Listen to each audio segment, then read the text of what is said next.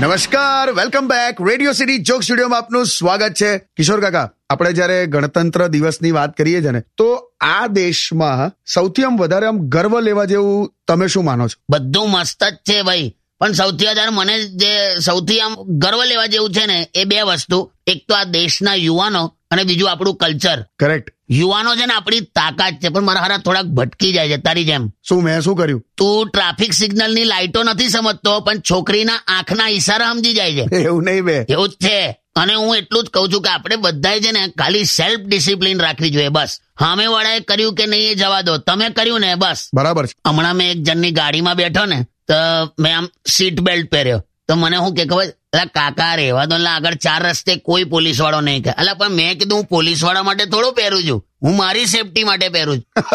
પણ યુવાનોમાં એક વસ્તુ સરસ શું છે ખબર છે? હવે માણસ સવાલ પૂછતો થઈ ગયો. આજે યુવાનો સિસ્ટમને સવાલ પૂછી શકે છે. આજનું યુથ સહેજ પણ ગભરાતું નહીં. સાચું કહું ને? અરે સીબીઆઈ અને સુપ્રીમ કોર્ટને પણ સવાલ પૂછે છે. અને એક અમે હતા. એની માને આદા પાદા કોણ પાદા? આવું કરીને નક્કી કરી નાખીએ કે ગુનેગાર કોણ છે.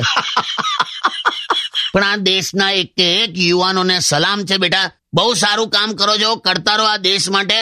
અને એટલા લોકો તમને સલાહ આપશે ને. ઓહો હો. એટલી બધી ચારે તરફથી સલાહ સલાહ સલાહ સલાહ. ઘણી વાર તો કૂતરું ફસી જાય ને તોય આપણને એવું થાય કે કંઈક એડવાઇસ આપી ગયું. એટલે તમે જે કરો છો બરાબર છે, બસ મહેનત કરો, આગળ વધો. જય હિન્દ.